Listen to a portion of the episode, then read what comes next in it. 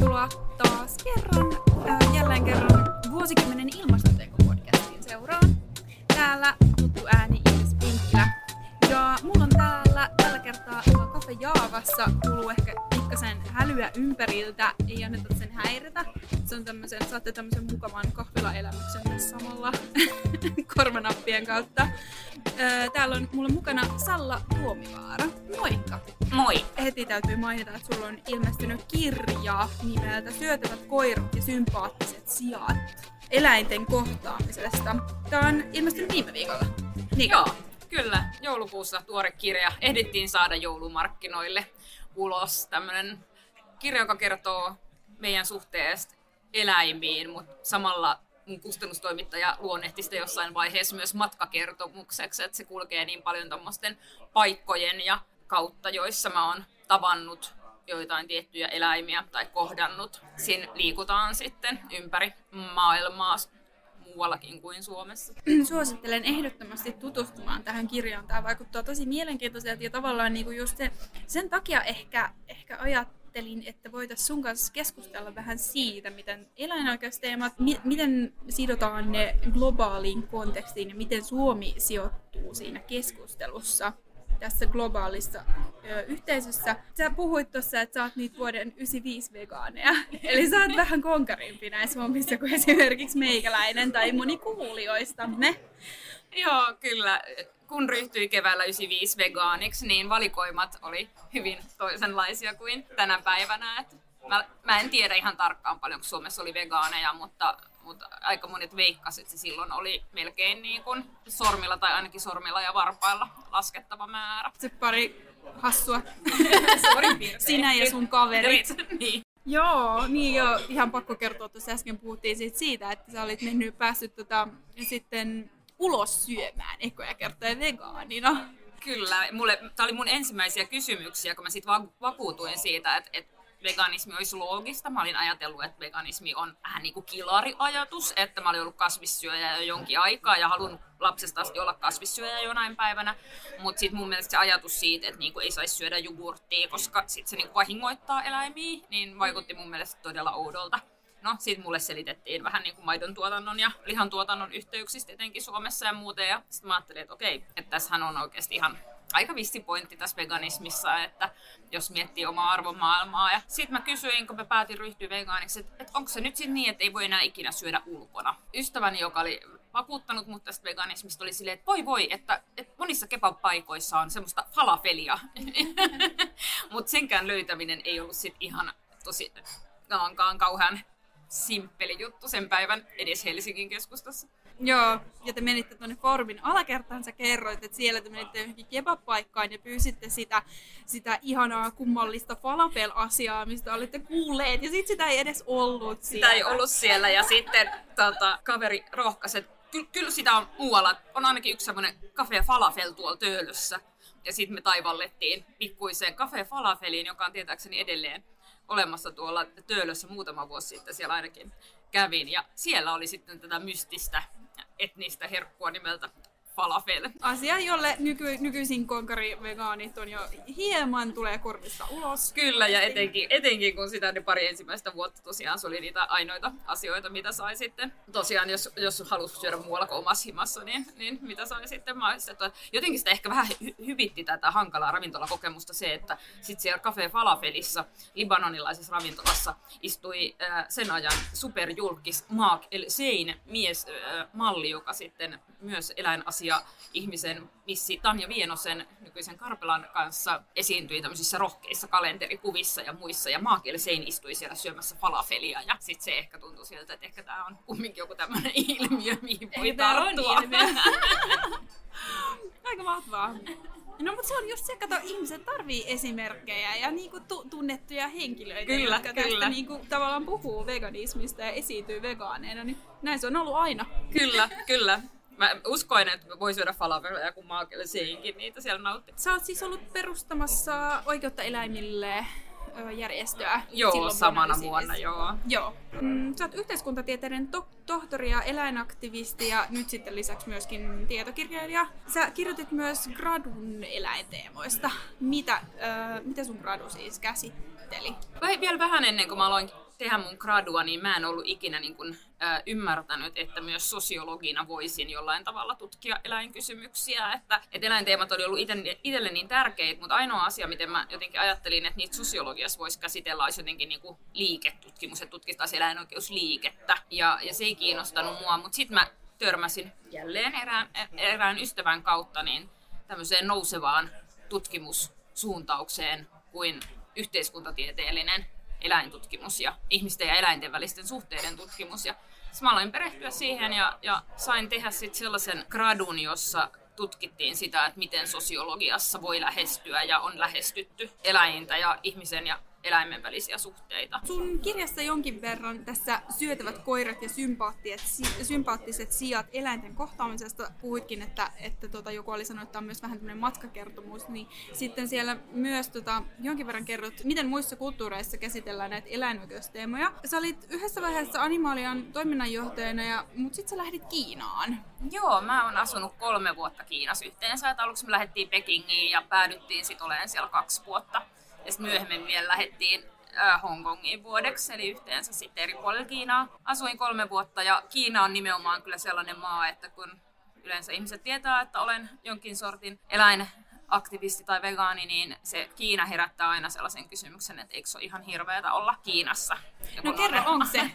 no mä en kokenut sitä niin ja mä tiedän, että monesti jos ihmiset menee turistina johonkin tämmöiseen hyvin erilaisen kulttuurin maahan, niin se eläinten kohtelu voi jossain määrin niin kuin järkyttää, mutta se mun mielestä aika pitkälti johtuu siitä, että sellaiset asiat, jotka meillä niin kuin länsimaissa on jo suljettu tosi pitkälti tavallaan niin kuin teollisen koneiston piiriin, että et asiat, jotka tapahtuu kokonaan vain jossain tuotantolaitoksissa ja tavallaan niin kuin ihmisten katseelta piilossa, niin joissain maissa se edelleen tapahtuu niin kuin meidän silmien alla. Mm. Eli esimerkiksi vaikka eläinten ruhojen palottelu. Ja sit se mun mielestä ehkä vähän sille virheellisestikin voi niin kuin yhdistyä sellaiseen, että ikään kuin ne ihmiset olisivat jotenkin väkivaltaisempia sen takia, että siellä vielä nähdään se, että mistä se ruoka tulee.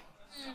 Et toki en nyt kiistä sitä, että Kiinan eläinsuojelulainsäädäntö on, on todella paljon vielä alkeellisempaa tällä hetkellä kuin mitä se on vaikkapa Euroopassa eri maissa, mutta mun mielestä se ero ei ole niin suuri. Ja siitä on tietenkin tämmöisiä yksittäisiä niin kuin epäkohtia, että näkee, että ihan hirveän niin kuin, nuoria vaikka koiran ja kissan pentuja myydään ja, ja tämän tyyppistä. Mutta sitten samaan aikaan Kiina on myös hirveän kiehtova sen takia, että siellä on kumminkin nämä perinteiset kiinalaiset uskonnot, eli taolaisuus ja sitten vähän nuorempi buddhalaisuus, niin niissä on kuitenkin elämänsuojelu ja sitä myötä myös kasvissyönti niin kuin keskeisenä elementtinä. Eli toisaalta siellä myös näkee semmoista todella paljon syvemmällä kulttuurissa olevaa niin kuin eläinten elämän kunnioitusta ja kas, niin kuin kasvissyönnin ymmärtämistä kuin sitten mitä niin omassa suomalaisessa kulttuurissa on tottunut. Toi on jännittävää siis sillain, että, että siellä voi ehkä kuitenkin olla tavallaan niin kuin paljon syvem, syvemmällä kulttuurissa se niin kuin just elämän kunnioitus, mutta, mutta sitten se, että me niin kuin nähdään siellä jotain asioita, mihin me ei olla täällä enää totuttu, saa meidät luulemaan ja ajattelemaan, että se, olla, se on, sieltä oltaisiin jotenkin ihan tyystin raakalaismaisia, mikä ei välttämättä pidä lainkaan paikkaansa. Kyllä, ja sitten ne ihmiset, jotka sitten on tavallaan herännyt siihen eläinten kohteluun, et, et, niin hän on useasti niin kuin todella vaikuttavia ja inspiroivia ihmisiä myös, eli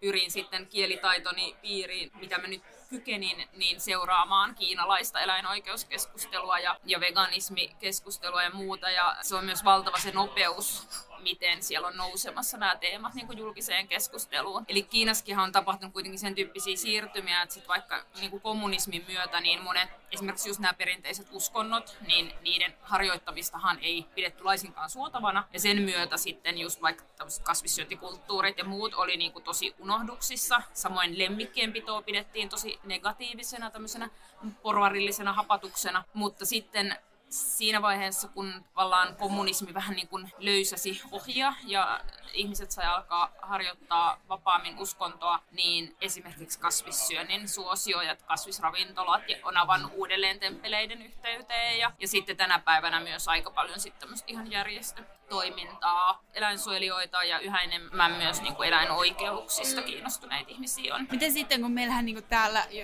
no siis Suomessa etenkin, tai siis me, meillä siis länsimaissa näkyy hyvin vahvasti se, että että tämä veganismi on niinku, siis ilmiö, ja tämä on nyt tässä niinku viimeisen parin vuoden aikana noussut tosi vahvasti.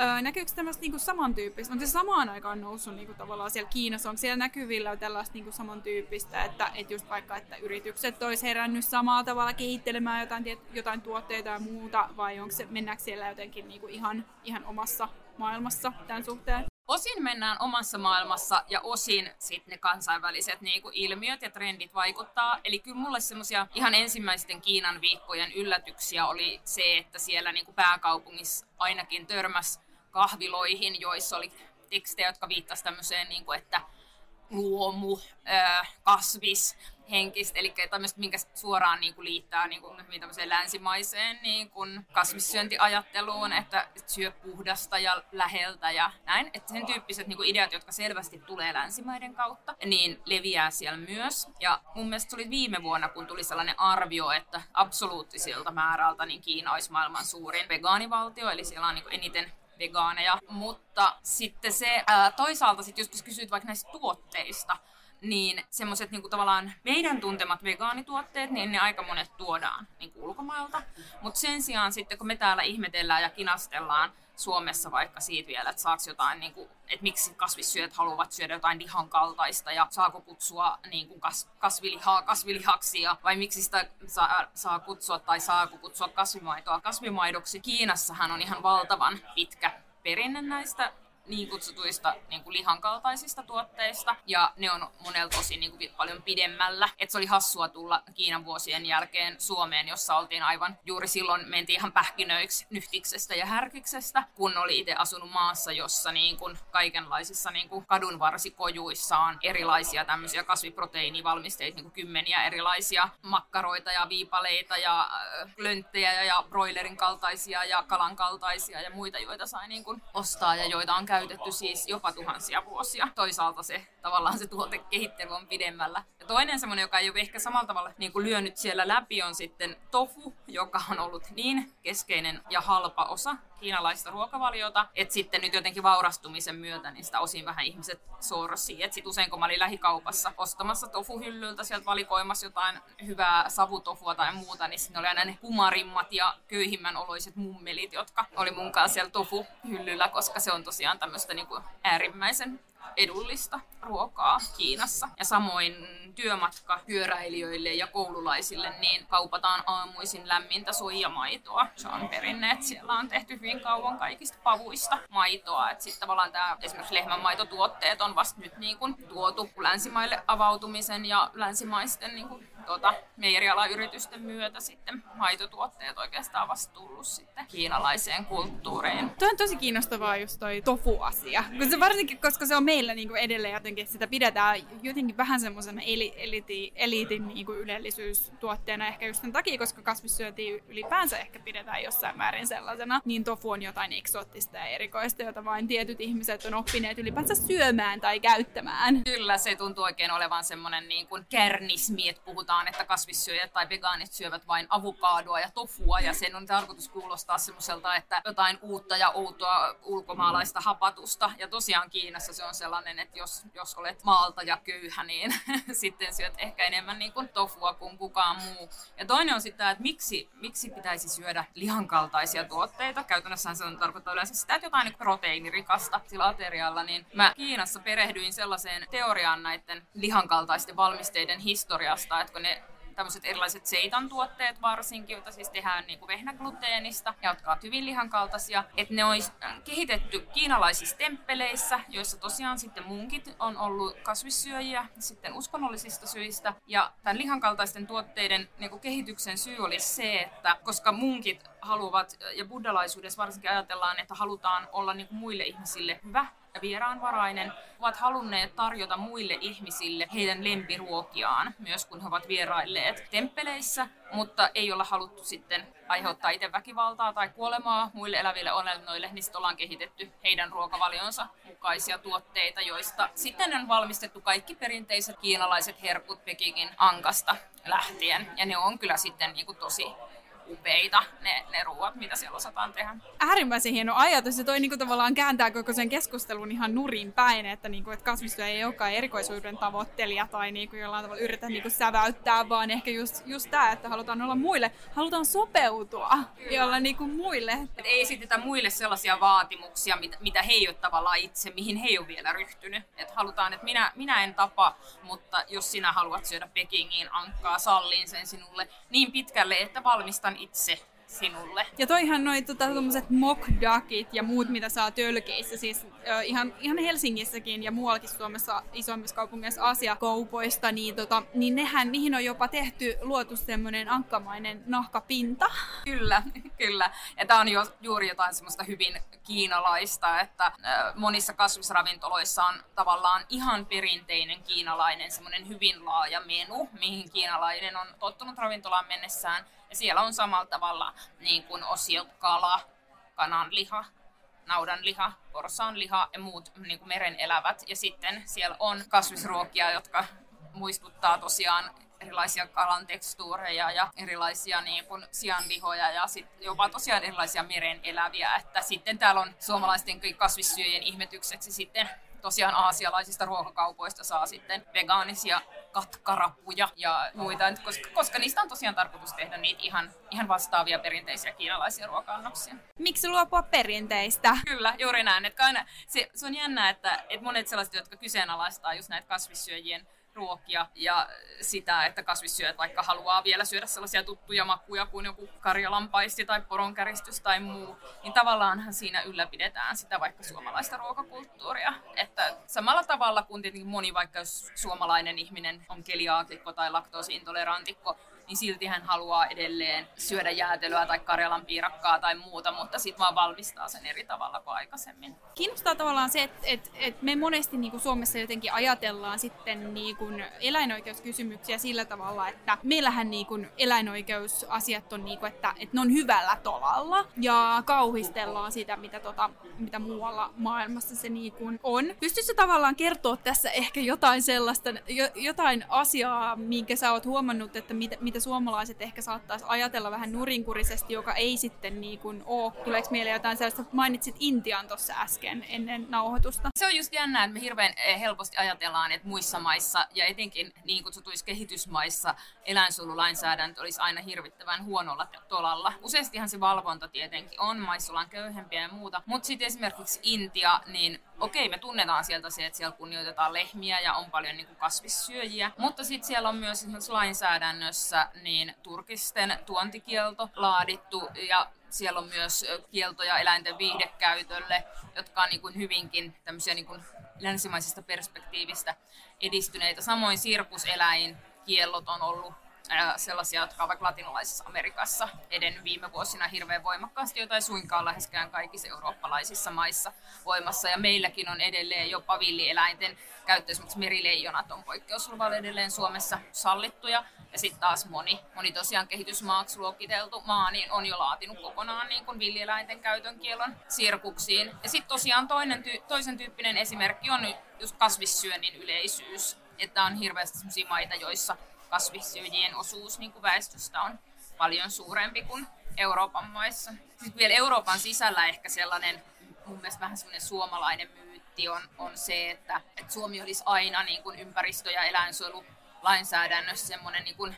eturivin kiltti oppilas, joka vaatii edistyksellisintä lainsäädäntöä. Että mä itse etenkin noina vuosina, kun olin Animaliassa töissä, niin istuin aika paljon niin kuin yleiseurooppalaisissa kokouksissa, seurasin eläinsuojelukysymysten niin kuin etenemistä europarlamentissa, niin EU-tasolla Suomea ei kyllä niin kuin muissa maissa tunneta minään niin kuin erityisen edistyksellisenä maana. Et meillä on tiettyjä maita, jotka on usein tekemässä ehdottomassa tiukempaa eläinsuojelulainsäädäntöä ja Suomi kyllä hyvin harvoin on mukana siellä. Et Suomi on oikein semmoinen niin keskikastin kulkija, että ei tosiaan mikään niin kuin erityisen edistyksellinen. Ja myös nykylainsäädännön tasossa niin sitten meidän lainsäädäntö alkaa olla tietyiltä tosin jäljessä selkeästi muita Pohjoismaita ja sitten osin myös muita tuota, Länsi-Euroopan maita. Me ollaan aina niin kovin ylpeitä siitä, että meillä on täällä nyt asiat niin hirveän hienosti, mutta tämä on ainakin semmoinen kohta, missä voitaisiin vähän katsoa tarkemmin ja pidemmälle tätä asiaa, eikä, eikä oltaisi turhaan ylpeitä asiasta, josta ei, ei kuuluisi olla. Mitkä maat on sitten niitä niin edelläkävijöitä? No kyllä eläinsuojelulainsäädännössä äh, Pohjoismaat, muut Pohjoismaat on, on pitkälti äh, edelläkävijöitä, mutta sitten nykyisin sitä on ehkä yhä vaikeampi sanoa silleen, että mitkä maat olisi, se vaihtelee mai, niin kuin vähän myös eläinryhmittäin. Et sanotaan, että turkistarhauskiellot on edennyt tosi voimakkaasti. Niitä on sit vaikka Itä-Euroopassakin nykyisin jo tosi monessa maassa kielletty turkistarhaus, sitten Suomi edelleen haraa tässä asiassa tosi voimakkaasti vastaan. Ja sitten tosiaan monet Aasian maat on, on sellaisia, missä tosiaan vaikka kasvissyöntien määrä on todella suuri ja sitä kautta sitten niin kuin tavallaan se eläinten kunnioituksen ajatus on todella voimakas. Kiinasta myös on semmoinen jännittävä esimerkki, mitä mä oon miettinyt viime vuosina paljon, että Kiinassa yleistyi siinä, niinä vuosina, kun me asuttiin siellä, niin koirien teuraskuljetusten pysäytykset. Että joo, meitä järkyttää se, että koiria voidaan käyttää ruuaksi ja niin se järkyttää monia kiinalaisiakin, koska koiria on lähinnä syöty niin kuin parissa ihan pohjoisimmassa ja eteläisimmässä maakunnassa ja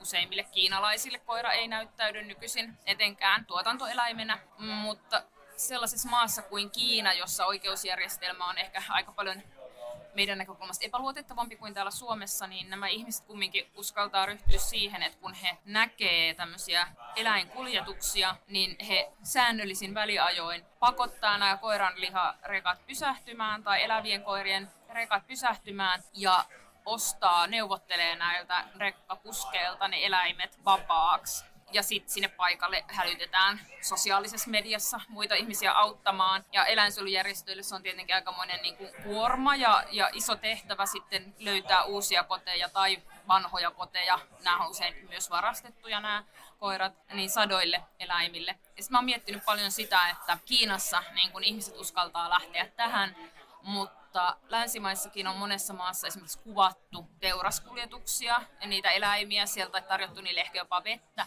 Mutta en ole vielä törmännyt siihen, että länsimaissa niin pysäytettäisiin sikakuljetusta tai nautakuljetusta ja vaadittaisiin, että ne eläimet pitää saada pois sieltä ja oltaisiin valmiita vaikka ostamaan ne sieltä vapaaksi. Eli se semmoinen ajatus, että me olisimme aina niin kuin hirveän paljon kiinnostuneempia ja empaattisempia eläimiä kohtaan kuin sitten vaikkapa ne kiinalaiset, niin niin tämmöisten niin kuin toimien valossa niin, niin ei todellakaan pysty sanomaan. Niin, toi eläinkuljetusauton pysäyttäminen, sehän on niin kuin ihan äärimmäisen konkreettinen toimi. Kyllä, ja ihminen tietenkin altistaa siinä itsensä niin kuin myös virkavallan toimille, ja poliisi kutsutaan yleensä aina paikalle ja muuta, että näistä ei myöskään jostain syystä ole Kiinassa yleensä koitunut mitään vakavia seurauksia näille aktiiveille, että jotenkin tästä ei ole haluttu luoda sellaista konflikti tilannetta siinä yhteiskunnassa, että saa nähdä, miten se kehittyy. Että se on semmoinen, kun Kiinassa ei ole saatu sitä heidän paljon vaatimaansa lemmikkieläinten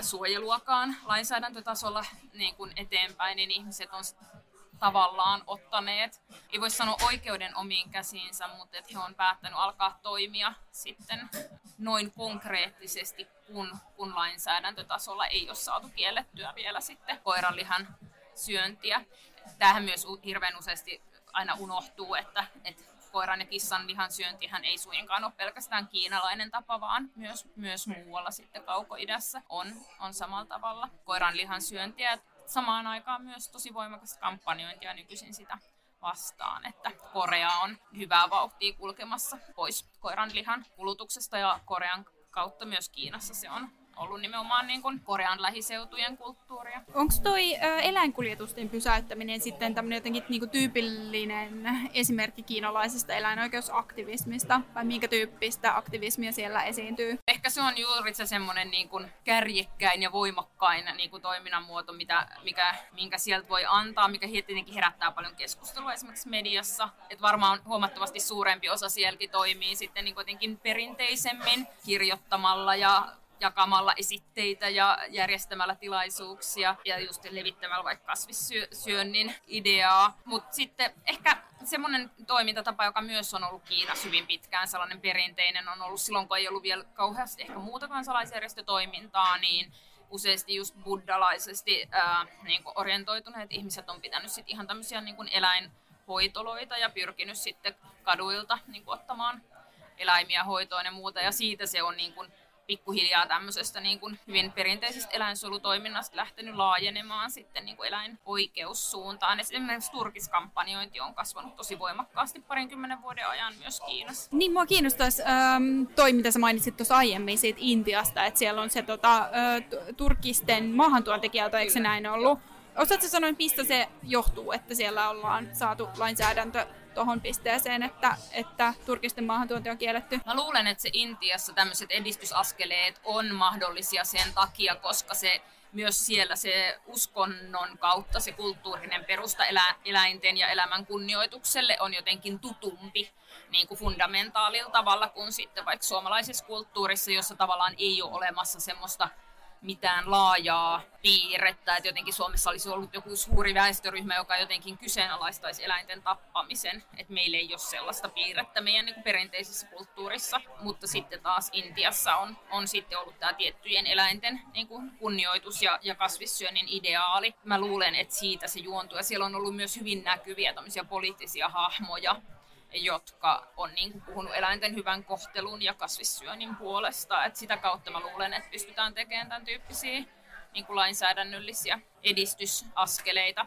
Toisaalta turkisten myyntikielot on selvästi niin kuin nyt tavallaan uusi askel, että kun turkistarhauskielot on jo aika laajalle levinneitä, niin sit yhä useammassa maassa ja, ja myös maan sisäisissä lääneissä on sitten lähetty tavallaan uutena juttuna laatimaan turkisten tuonti- ja myyntikieltoja. Iso-Britanniahan, joka oli Euroopan ensimmäinen maa, joka kielsi kokonaan turkistarhauksen, niin siellä on tällä hetkellä hyvin voimakas keskustelu niin kuin turkisten maahantuonti- ja myyntikiellosta ja sitä keskustelua on ruokkinut todella paljon nimenomaan suomalaisilta turkistarhoilta tulleet kuvat ja videot, jotka on järkyttänyt tämmöistä perinteisesti ehkä silleen poikkeuksellisen eläinrakasta kansakuntaa niin kuin viime vuosina aika paljon. Mitkä sitten on semmoisia askeleita, mitä tavallaan Suomen pitäisi ottaa seuraavaksi, jotta me voitaisiin olla eläinoikeuksien suhteen mallimaa, se mallioppilas? No samaan aikaan sekä se meidän niin kuin jo todella, todella pitkään uudistettavana ollut eläinsolulaki, niin sen pitäisi uudistaa ihan erilaisella kunnianhimolla kuin mitä sitä on nyt laadittu. Että et, et jos ne sen tyyppiset luonnokset, joita siitä on nyt ollut, menee läpi, niin, niin me ei niinku uudellakaan lailla olla todellakaan sitten missään Euroopan niinku eturintamassa, vaan pikemminkin just siellä tasaisessa keskikastissa osin niinku jo vähän vanhentuneen lain kanssa. Mutta toinen iso kysymys on tietenkin se, että ei vain se, että, että mitä meidän eläinsuojelulaissa sanotaan eläinten kohtelusta, mutta myös se, että kuinka paljon me esimerkiksi tapetaan eläimiä. Ja silloin tietenkin iso kysymys on se, että, että onko meidän niin esimerkiksi ilmastotoimet, niin otetaanko niissä vahvasti mukaan myös maataloussektori ja ryhdytäänkö me aidosti niin kuin rajoittamaan tuotantoeläinten määrää Suomessa. Että se on niin kuin iso asia sekä ilmastonmuutoksen että sitten tietenkin tavallaan niin kuin eläinten kohtelun kannalta, että kuinka, kuinka suuria määriä niin kuin tuotantoeläimiä me tuotetaan vuosittain ja tapetaan. Ja mä muistan, että jo aikoinaan, ää, kun mietin niin kuin veganismia, ja, ja ylipäätään kasvissyönti elämäntapa-valintana, niin kun itselle todellakaan pelkästään eläinten kohtelu ei ole ollut semmoinen asia, mihin on halunnut vaikuttaa, vaan on ollut jotenkin lapsesta asti kauhean huolissaan jotenkin niin kuin kehitysmaiden oloista ja, ja ympäristön tilasta ja, ja tavallaan eläinten sukupuutosta ja sen eläinten sukupuuttojen yleisyyden ää, niin kuin noususta, niin kasvissyönti ja veganismi on ollut jotenkin hirveän motivoiva niin kuin elämäntapa sen takia, että sillä pystyy niin kuin vaikuttamaan samaan aikaan niin kuin myönteisesti moneen kysymykseen. Että ei tarvi laatia niin kuin elämäntavasta sellaista palettia, että jos mä tekisin tota, niin tämä olisi ehkä ihmisoikeuksien kannalta hyvä, ja jos mä tekisin tota, niin se ehkä auttaisi eläinten asiaan, vaan että on joku semmoinen niin kuin peruselämäntavallinen valinta, millä pystyy niin kuin saamaan ehkä positiivista muutosta aikaan niin kuin useammalla sektorilla, että totta kai aina yhden ihmisen vaikutus on rajallinen, mutta sitten taas meidän niin kuin sosiaaliset ja elämäntavalliset kysymykset on sitten lopulta se, jotka vaikuttaa meidän maailman tilaan. Ja me ollaan sosiaalisia olentoja ja katsotaan, mitä muut tekee ja ja sillä tavalla sit niistä tulee niin kun isoja kysymyksiä, kun, kun yhä isommat ihmisjoukot valitsee sit saman elämäntavan. On se sitten se, että, että Kiinassa halutaan alkaa syödä enemmän lihaa ja käyttää maitotuotteita ja sokeria, koska länsimaissakin tehdään niin, tai onko se sitten se, että nuoret ihmiset päättää, että ne ei halukkaan syödä eläimiä siinä määrin, kuin ehkä edellinen sukupolvi on tehnyt. Tosiaan kannattaa löytää jostain kirjakaupasta tai, tai tota, kirjastosta tämä Salla Tuomivaaran Syötävät koirat ja sympaattiset sijat eläinten kohtaamisesta niminen kirja. Tässä on vielä tästä aiheesta vielä tota mielenkiintoisella tavalla kerrottu vielä lisää ja kannattaa ehdottomasti napata tämä jostain itsellensä luettavaksi. Hei, kiitos sulle erittäin paljon. Tämä oli todella mielenkiintoinen keskustelu. Kiitos sulle paljon.